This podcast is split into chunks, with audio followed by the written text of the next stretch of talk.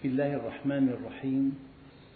الحمد لله رب العالمين والصلاة والسلام على سيدنا محمد وعلى آل بيته الطيبين الطاهرين وعلى صحابته الغر الميامين أمناء دعوته وقادة ألويته وارض عنا وعنهم يا رب العالمين. اللهم أخرجنا من ظلمات الجهل والوهم إلى أنوار المعرفة والعلم ومن وحول الشهوات إلى جنات القربات. أيها الإخوة الكرام مع الدرس الثاني والعشرين من دروس سورة التوبة ومع الآية الخامسة والعشرين وهي قوله تعالى أعوذ بالله من الشيطان الرجيم. لقد نصركم الله في مواطن كثيرة. ويوم حنين إذ أعجبتكم كثرتكم. فلم تغن عنكم شيئا وضاقت عليكم الأرض بما رحبت ثم وليتم مدبرين. ثم أنزل الله سكينته على رسوله وعلى المؤمنين وأنزل جنودا لم تروها وعذب الذين كفروا وذلك جزاء الكافرين.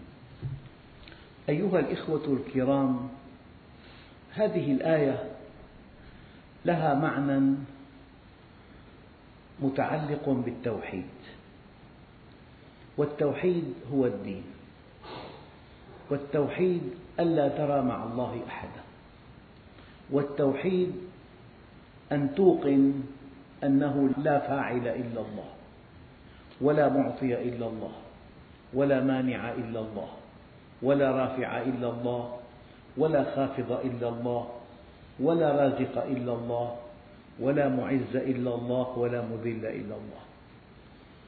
وما من خطأ متعلق بالشرك الخفي إلا ويعالج من قبل الله جل جلاله معالجة سريعة. فهؤلاء الصحابة الكرام على علو قدرهم وعلى أنهم نخبة البشر وعلى أنهم صحابة سيد البشر حينما اعتدوا بعددهم ولم يوحدوا جاء التأديب الإلهي مع أنهم في أعلى درجة من القرب من الله عز وجل. الله عز وجل يقول لقد نصركم الله في مواطن كثيرة. يعني في بدر. في بدر افتقر الصحابة إلى الله. ولقد نصركم الله ببدر وأنتم أذلة. بمعنى مفتقرون إلى الله. إن أردت أن تأخذ من الله كل شيء افتقر إليه. الافتقار ليس أدبا فحسب بل هو واقع. نحن لا شيء. أنت بالله عالم وبالله قوي وبالله غني وبالله حكيم. أما إذا اعتددت بما توهمته قوة لك فأنت لست قويا. ولا حكيما ولا عالما ولا غنيا. أخواننا الكرام لو تتبعنا آيات القرآن الكريم في أكثر مواطنه نجدها تحوم حول محور واحد ألا وهو التوحيد. وقد قيل ما تعلمت العبيد أفضل من التوحيد. يعني من هؤلاء الذين عالجهم ربنا جل جلاله هم أصحاب سيد الخلق هم نخبة البشر هم الذين اصطفاهم الله عز وجل ليكونوا أصحاب رسول الله صلى الله عليه وسلم. ومع ذلك حينما في ساعة من الساعات توهموا أنهم كثر وأن عددهم كبير وأن النصر حليفهم جاء التأديب الإلهي فجاءت الآية الكريمة لقد نصركم الله ببدر وأنتم أذلة. آية أخرى آية اليوم لقد نصركم الله في مواطن كثيرة. وكل واحد منا له أيام مع الله وحينما قال الله عز وجل وذكرهم بأيام الله. يعني أيها المؤمن في يوم ما رجوت الله أن يوفقك فوفقك الله. رجوت الله أن يشفيك من هذا المرض فشفاك الله. رجوت الله أن يرزقك زوجة صالحة فأجابك الله. يعني أن يرزقك أولادا صالحين فاستجاب الله لدعائك. فالإنسان المفروض بالمؤمن أن يتذكر فضل الله عليه. يعني المؤمن شاكور وشاكر. شاكر اسم فاعل وشكور كثير الشكر. فحينما ترى فضل الله عليك أنت أقرب المخلوقات إلى الله. إذا تذكرت فضل الله عليك. في إنسان يتذكر قوته يعتد بقوته يعتد بنسبه يعتد بماله. يعتد بمنصبه. أما المؤمن وهو في أعلى درجات القوة يرى افتقاره إلى الله. الحقيقة أن الإنسان بين التولي والتخلي. التولي والتخلي حالان يرافقان كل مؤمن في أي وقت. في أي وقت تقول الله يتولاك الله. وفي أي وقت تقول أنا يتخلى الله عنك. مهما ارتقيت في مراتب الإيمان حينما تتوهم لدقيقة واحدة أن هذا الفعل الذي أجراه الله على يديك هو من اختصاصك أو من خبرتك أو من ذكائك أو من حكمتك يأتي التأديب الإلهي. لذلك المؤمن دققوا لا يشهد عمله ولكنه يشهد فضل الله عليه. فإذا أراد ربك إظهار فضله عليك خلق الفضل ونسبه إليك. في دراستك ممكن أي طالب أن لا ينجح في الامتحان على الرغم من دراساته المتعمقة جدا. ممكن لمريض أن يكون هذا المرض سبب موته. يأتي الشفاء الإلهي. ممكن أن ترزق بزوجة تريك النجوم ظهرا كما يقال. ويمكن أن يرزقك الله زوجة صالحة. تسرك إن نظرت إليها وتحفظك إذا غبت عنها وتطيعك إن أمرتها. فأنت حينما توحد حينما تتبرأ من حولك وقوتك وتلتجئ إلى حول الله وقوته والدعاء الذي ينبغي أن تقوله قبل كل عمل اللهم إني تبرأت من حولي وقوتي والتجأت إلى حولك وقوتك يا ذا القوة المتين. الحقيقة هذه الآيات التي أمامنا تعلمنا التوحيد تعلمنا التوحيد ونحن بحاجة إليه أنا لا أبالغ في كل دقيقة من دقائق حياتنا. أنت أمام مشكلة يجب أن تحل أمام عقبة يجب أن تتجاوزها أمام ضائقة يجب أن تنجو منها أمام عدو حاقد يجب أن تنجو من حقده. فهناك أخطار محيطة بالإنسان في كل وقت وفي كل زمان وفي كل مكان. وهذه الأخطار هي محفزات للتوحيد محفزات لمعرفة الله. ولا أقول ولا أبالغ إن هذا الدرس اليوم يحتاجه كل واحد منا في كل يوم بل في كل ساعة. إما أن يعتد بقوته أو بعلمه أو بخبرته أو بمنصبه أو بشهادته أو بنسبه أو بإمكاناته أو بماله. حينما يعتد بهذا الذي بين يديه وينسى فضل الله عليه وقع في مطبة اسمها الشرك الخفي. وقد ورد في بعض الآثار النبوية أخوف ما أخاف على أمتي الشرك الخفي. أما إني لست أقول إنكم تعبدون صنما ولا حجرا ولكن شهوة خفية وأعمال لغير الله. أخواننا الكرام الشرك الجلي واضح. أن تعبد بوذا مثلا كما يفعل من في بعض البلاد في شرق آسيا. أن تعبد صنما أو حجرا أو شمسا أو قمرا أو إنسانا ولكن التوحيد ألا ترى مع الله أحدا. التوحيد أن ترى إليه يرجع الأمر كله.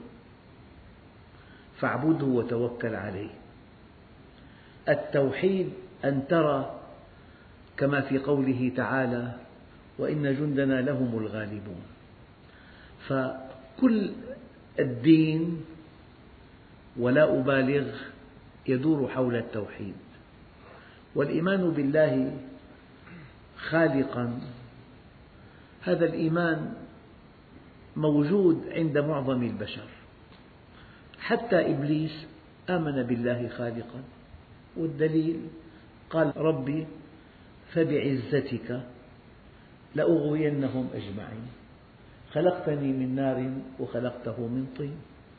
فقضية أن تؤمن أن الله موجود هي قاسم مشترك بين كل البشر. عدا قلة قليلة جدا عطلت عقولها.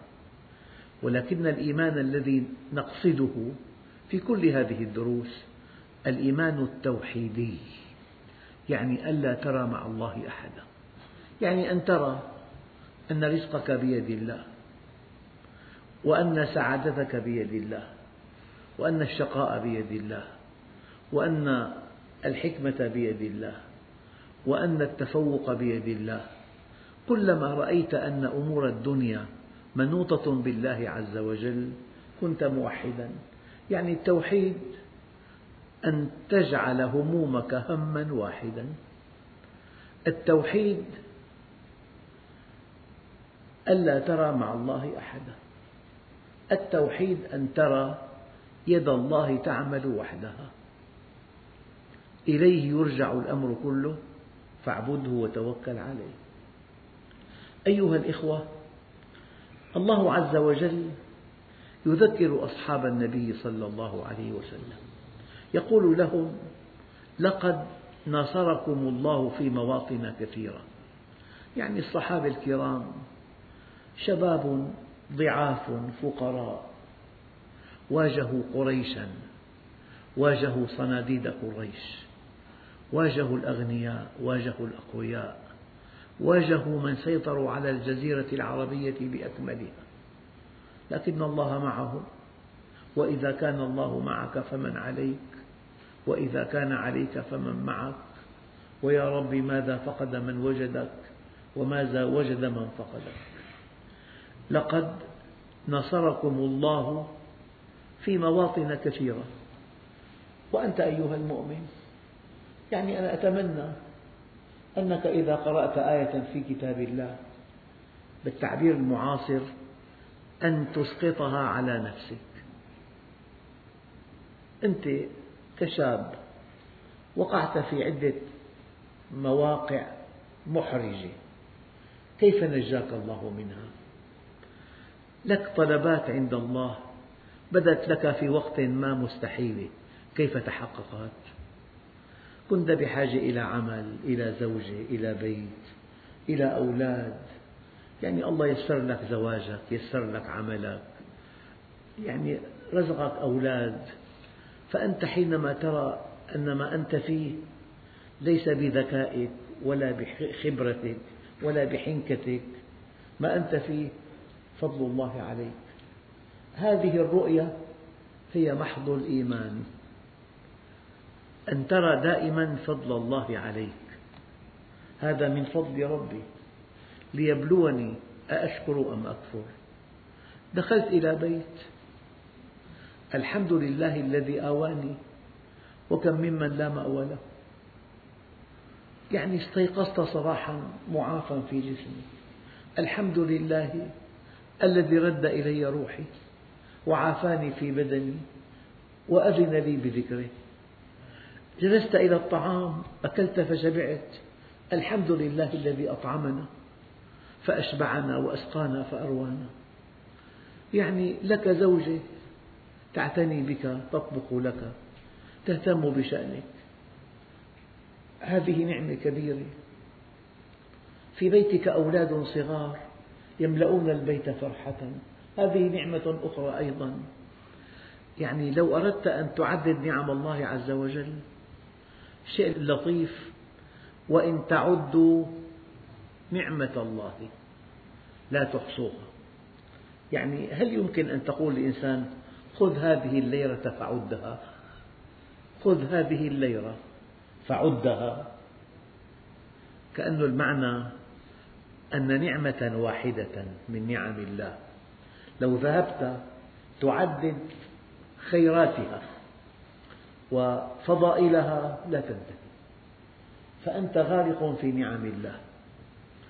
يعني جسمك لك بصر ترى به الأشياء لك سمع تنتهي إليك الأصوات لك عقل لك لسان تنطق به لك رجلان تتحرك بهما لك يد تسعى بها لك بيت لك أهل لك زوجة لك أولاد. يعني هذه النعم التي تعد عند الناس عادات. الإنسان غير المؤمن لا يشكر الله عز وجل يرى ما ينقصه فقط. والبطولة قبل أن ترى ما ينقصك ينبغي أن ترى ما عندك. يعني مثلا إذا أصبح أحدكم آمنا في سربه يعني واحد ليس هناك مذكرة بحث في حقه لو التقيت مع إنسان في عليه مذكرة بحث إيه، ينخلع قلبه إذا طرق بابه. حالة القلق والخوف أنت من خوف المرض في مرض ومن خوف الفقر في فقر وتوقع المصيبة مصيبة أكبر منها. فأنت معافى من هذا القلق أنت آمن في سربك. إذا أصبح أحدكم آمنا في سربه معافى في جسمه عنده قوت يومه فكأنما حيزت له الدنيا بحذافيرها ما في بحقك مذكرة بحث. ما في عندك ولد معاق. والله في أولاد معاقون. ولهم آباء قد يكونوا مؤمنين ويصرون على هذه الإعاقة. لكن الولد غير المعاق أجمل بكثير. يعني ابنك يتحرك أمامك يتكلم دخل مدرسة ارتقى من صف إلى صف. هذه نعمة قد تغيب عن معظم الناس. في, في طفل منغولي في طفل معاق في طفل مشلول في طفل في عنده تخلف عقلي في طفل في عنده عاهة دائمة. في بالبيت طفل سليم في طفلة سليمة في زوجة صالحة في مأوى. هذه النعم التي غمرك الله بها ينبغي أن تذكرها. مرة ثانية المؤمن يرى فضل الله عليه. يعني بالحد الأدنى أنه منحك نعمة الإيجاد منحك نعمة الإمداد منحك الهدى والرشاد. في الحد الأدنى دلك عليه لم تكن شاردا. في ملايين مملينة في مئات الملايين يعبدون حجرا. الآن في شرق آسيا يعبدون بقرة يعبدون جرذا. في عندي موضوع بمجلة فرنسية عن قبائل كثيرة في آسيا يعبدون الجرذ وفي معابد وفي تحقيقات طويلة جدا. هناك من يعبد النار هناك من يعبد موج البحر وهناك من يعبد شهوته وما أكثرهم أفرأيت من اتخذ إلهه هواه؟ العالم شرد عن الله شرودا كبيرا. فأنت الله عز وجل أنعم عليك بنعمة التوحيد. تعبد الله عز وجل خالق السماوات والأرض. لا إله إلا هو يحيي ويميت. أنزل على عبده الفرقان. الفرقان بين يديك تقرأه. قدم لك الفرقان أو قدم لك القرآن تصورا عن الكون وعن الحياة. وعن الإنسان وعن سر وجودك وعن غاية وجودك وماذا بعد الموت وعن الجنة والنار. هذه كلها حقائق تبعث في النفس الراحة. يعني أنت لا تعرف من فقد العقيدة.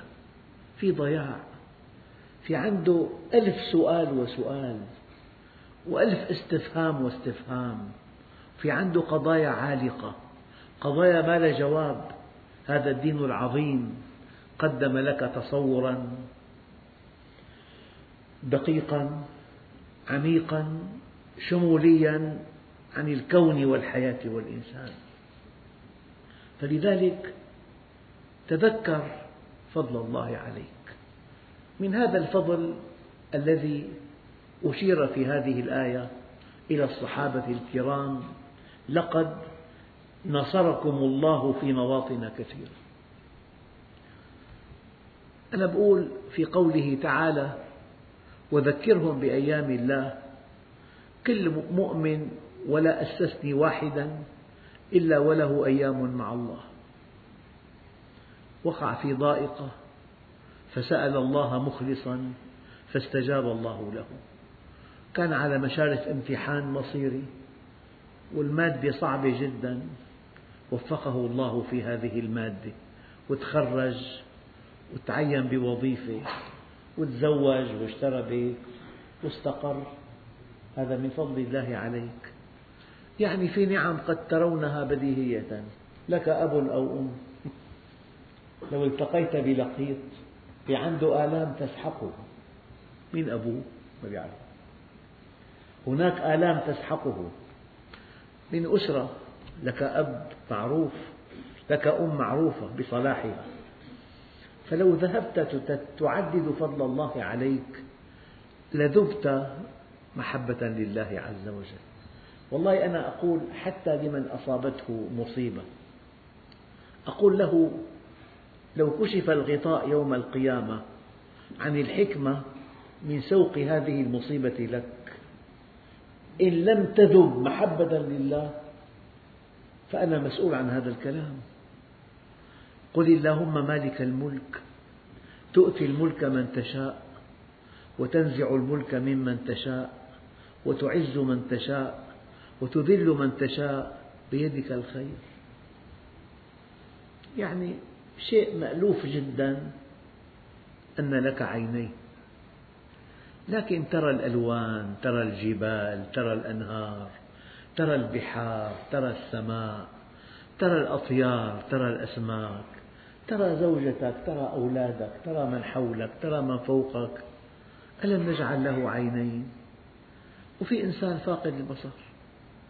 جعلك تنطق تعبر عن مشاعرك عن أفكارك عن مبادئك بلسان فصيح. هذه نعمة كبرى. يعني أنا أذكر النعم بشكل غير متسلسل يعني. كيفما تحركت هناك نعمة أنت مغمور بها. كيفما تحركت. فلذلك إذا اشتغلت بتعدد أو بمعرفة نعم الله عليك كنت أقرب الناس إلى الله عز وجل. أيها الإخوة الآية الكريمة الخامسة والعشرين من سورة التوبة لقد نصركم الله في مواطن كثيرة ويوم حنين. هنا. الوضع الطبيعي هناك نعم أنت مغمور بها. لكن أحيانا بتكون في نعمة كبرى ساقها الله إليك وتوهمت أنت أنها من جهدك ومن بطولتك ومن إمكاناتك. هنا وقعت في شرك خفي. ويوم حنين إذ أعجبتكم كثرتكم فلم تغن عنكم شيئا وضاقت عليكم الأرض بما رحبت ثم وليتم مدبرين. أخواننا الكرام لا يغيب عن أذهانكم أن الله سبحانه وتعالى حينما وصف المؤمنين بأنهم يتلون القرآن حق تلاوته. يتلونه حق تلاوته. وأذكركم بأن من حق التلاوة أن تقرأه بلغة عربية صحيحة. لذلك سيدنا عمر قال تعلموا العربية فإنها من الدين. ومن حق تلاوته أن تقرأه قراءة مجودة إن أمكن. يعني شيء جميل جدا أن تتعلم قواعد التجويد ومن حق تلاوته أن تفهمه ومن حق تلاوته أن تطبق والتدبر أن تعرض نفسك على كل آية تقرأها أين أنت منها؟ هل أنت مطبق لها؟ هل أنت مقصر؟ هل أنت ينبغي أن تستكمل بعض الأعمال كي تنطبق عليك؟ فلذلك هذه الآية التي بين أيدينا هل تذكرت فضل الله عليك؟ في دراستك في زواجك في عملك في أولادك في علاقتك الطيبة بأهلك. فهناك نعم كثيرة لا تعد ولا تحصى. لذلك الآية الكريمة هي موجهة للصحابة.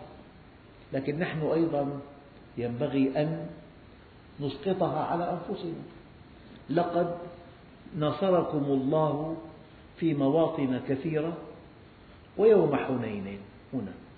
هذا الدرس البليغ أن قمم البشر أصحاب رسول الله وقعوا في شرك خفي فاستحقوا التأديب. فأنت من؟ من أنت أمام سيدنا سعد سيدنا عمر سيدنا الصديق؟ هؤلاء نخبة البشر وكانوا حول سيد البشر ولما اعتدوا بعددهم وقالوا في أنفسهم لن نغلب من قلة. لن نغلب من قلة. الله عز وجل ساق لهم درسا لا ينسى. في بدر انتصرتم لأنكم افتقرتم. أما في حنين خذلتم لأنكم اعتددتم بعددكم. فإذا كان هذا الدرس البليغ ينطبق على أصحاب رسول الله وهم قمم في الكمال فلأن ينطبق على كل مسلم من باب أولى. ويوم حنين إذ أعجبتكم كثرتكم فلم تغن عنكم شيئا. لذلك قيل يؤتى الحذر من مأمنه. يعني مثلا طبيب رئيس قسم الأمراض الباطنية في الجامعة. يعني طبيب أمضى ثلاثين عام في الأمراض الباطنية. أحيانا يتوهم أنه محصن من هذه الأمراض. والشيء الغريب كأنه يعتد أنه هو هذا اختصاصه يصاب أستاذ الأمراض الباطنية بقرحة في المعدة أحيانا. مرة لقيت طبيب بأمريكا. هيك وضع وضعه النفسي. سألته قال لي والله الحمد لله. اختصاصكم قال لي والله أنا طبيب قلب. معه احتشاء بقلبه. يعني أحيانا الإنسان دون أن يشعر يعتد باختصاصه فيؤتى من مأمنه. البطولة أن تفتقر إلى الله. البطولة ألا ترى مع الله أحدا. البطولة أن ترى ما أنت فيه فضل من الله عليك. لذلك أقول دائما المؤمن لا يرى عمله يرى فضل الله عليه. الله وفقك بالدعوة. ليس بذكائك ولا بقوة شخصيتك ولا بطلاقة لسانك ولا باتساع علمك ولا بحكمتك. هذا التوفيق الذي أنت فيه من فضل الله عليك. تدخل لبيتك بتلاقي زوجة صالحة أولاد يعني أصحاء في معك ثمن طعامك معك مأوى. الحمد لله الذي آواني وكم ممن لا مأوى له. عود نفسك أن ترى نعم الله عليك. عود نفسك إذا استيقظت إنسان استيقظ يعني في ستة آلاف مليون إنسان كل يوم يستيقظون. لما كان النبي يستيقظ ماذا يقول؟ الحمد لله الذي رد إلي روحي. أنا بعرف شخص نام صباحا ما استيقظ وجد ميتا. فإذا إنسان استيقظ الحمد لله الذي رد إلي روحي. بعدين وقف مشي توضأ صلى وعافاني في بدني. وبدأ يومه بالذكر بالصلاة. الحمد لله الذي رد إلي روحي وعافاني في بدني وأذن لي بذكره. يعني مرة إنسان تبرع ببيت لجمعية خيرية. أقيم له حفل. عريف الحفل ألقى كلمة بس دقيقة. قال له أيها المحسن الكريم كان من الممكن أن تكون أحد المنتفعين بجمعيتنا وأن تقف في صف طويل معك الهوية. ينبغي أن تبصم بثلاثمئة ليرة قبل العيد. ولكن الله أغناك وسمح لك أن تقدم هذا البيت لوجه الله. حتى الذي يعطي لولا أن الله امتن عليه بالعطاء لما أعطى. التوحيد أن ترى فضل الله عليك. لذلك ويوم حنين إذ أعجبتكم كثرتكم فلم تغن عنكم شيئا. أحيانا تعجب بعلمك يعني في طبيب بمدينة بقطر مجاور يعد الأول في اختصاصه.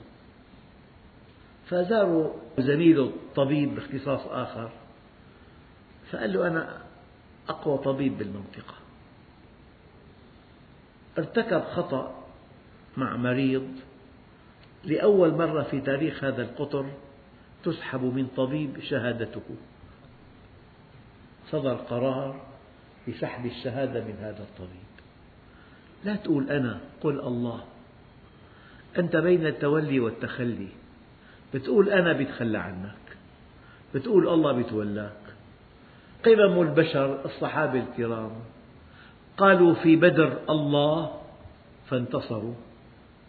وقالوا في حنين لن نغلب من قلة فلم ينتصروا. ويوم حنين إذ أعجبتكم كثرتكم فلم تغن عنكم شيئا. والله إذا جاء القدر كما يقال عمي البصر. إذا جاء القدر لا تنتفع لا بعلمك ولا بمكانتك ولا بعلاقاتك ولا بالأقوياء الذين يقدرونك. لا تنتفع إلا بفضل الله عز وجل. إذ أعجبتكم كثرتكم فلم تغن عنكم شيئا وضاقت عليكم الأرض بما رحبت. يعني في تأديب من الله لطيف أنه في أي لحظة تعتد فيها بقوتك كل المنافذ الأرضية تغلق أمامك. جميع الأبواب تصبح مغلقة إلا باب السماء. قال لي أخ يعني دخل فقد حريته قال لي بقيت سنة وشهرين. السنة بأكملها أحاول أن أوظف أشخاصا كي يطلق سراحي. بعد مضي اثني عشر شهرا لم تنجح كل محاولاتي. فتركت البشر واتجهت إلى خالق البشر. صار يصلي يقوم الليل يسأل الله في جوف الليل حتى امتن الله عليه بإطلاق سراحه. يعني هذا درس بليغ. حاول أن تتجه إلى الله وحده. حاول أن تعقد الأمل على فضل الله وحده. ويوم حنين إذ أعجبتكم كثرتكم فلم تغن عنكم شيئا. وضاقت عليكم الأرض بما رحبت ثم وليتم مدبرين. حكمة بالغة. يعني عدد كبير عشرة آلاف مقاتل يولون مدبرين. لكن العلاج الإلهي جاهز. ثم أنزل الله سكينته. الراحة النفسية. الثقة بالله. الافتقار إلى الله الاعتماد على الله. ثم أنزل الله سكينته على رسوله وعلى المؤمنين. وأنزل جنودا لم تروها وعذب الذين كفروا وذلك جزاء الكافرين.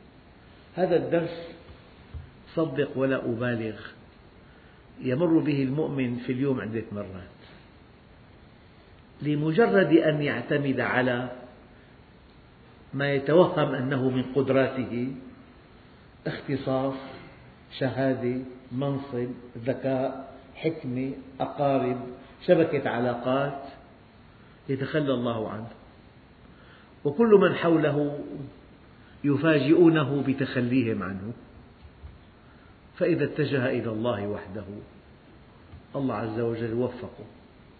فأنت هذا الدرس درس بليغ. ويحتاجه كل واحد منا. اعتمد على الله وحده. خذ الأسباب وكأنها كل شيء ثم توكل على الله وكأنها ليست بشيء. الموقف الكامل أن تأخذ بالأسباب وكأنها كل شيء ثم تتوكل على الله وكأنها ليست بشيء. طبعا سهل جدا أن تأخذ بالأسباب وأن تعتمد عليها وأن تنسى الله. والأسهل منه ألا تأخذ بها وتتواكل على الله. وكلاهما طريق غير صحيح. البطولة أن تأخذ بالأسباب وكأنها كل شيء ثم تتوكل على الله وكأنها ليست بشيء. ثم أنزل الله سكينته وهي السكينة تسعد بها ولو فقدت كل شيء وتشقى بفقدها ولو ملكت كل شيء. الراحة النفسية الثقة بالله الشعور بالاعتداد بالله عز وجل على رسوله وعلى المؤمنين وأنزل جنودا لم تروها وعذب الذين كفروا وذلك جزاء الكافرين. هذا الدرس مر به أصحاب رسول الله. ويحتاجه كل مؤمن إلى يوم القيامة. بأي مجال؟ أيام بالتجارة أيام بالصناعة أيام بالوظيفة أيام بالدراسة أيام بالمعالجة الصحية. يعني تتجه إلى الأطباء وتنسى خالق الأطباء. تلاقي الطرق كلها مسدودة. ثم تتجه إلى الله تفتح لك الأبواب. فأنت استفد من هذه التجربة. التي مر بها الصحابة الكرام وحاول أن تعقد الأمل على الله وأن تتوكل على الله وأن ترجو الله وأن تستقيم على أمر الله تمهيدا للدعاء الذي يقبله الله جل جلاله. والحمد لله رب العالمين. بسم الله الرحمن الرحيم. الحمد لله رب العالمين. والصلاة والسلام على سيدنا محمد الصادق الوعد الأمين. اللهم أعطنا ولا تحرمنا أكرمنا ولا تهنا آثرنا ولا تؤثر علينا أرضنا وارض عنا. وصلى الله على سيدنا محمد النبي الأمي وعلى آله وصحبه وسلم والحمد لله رب العالمين الفاتحة.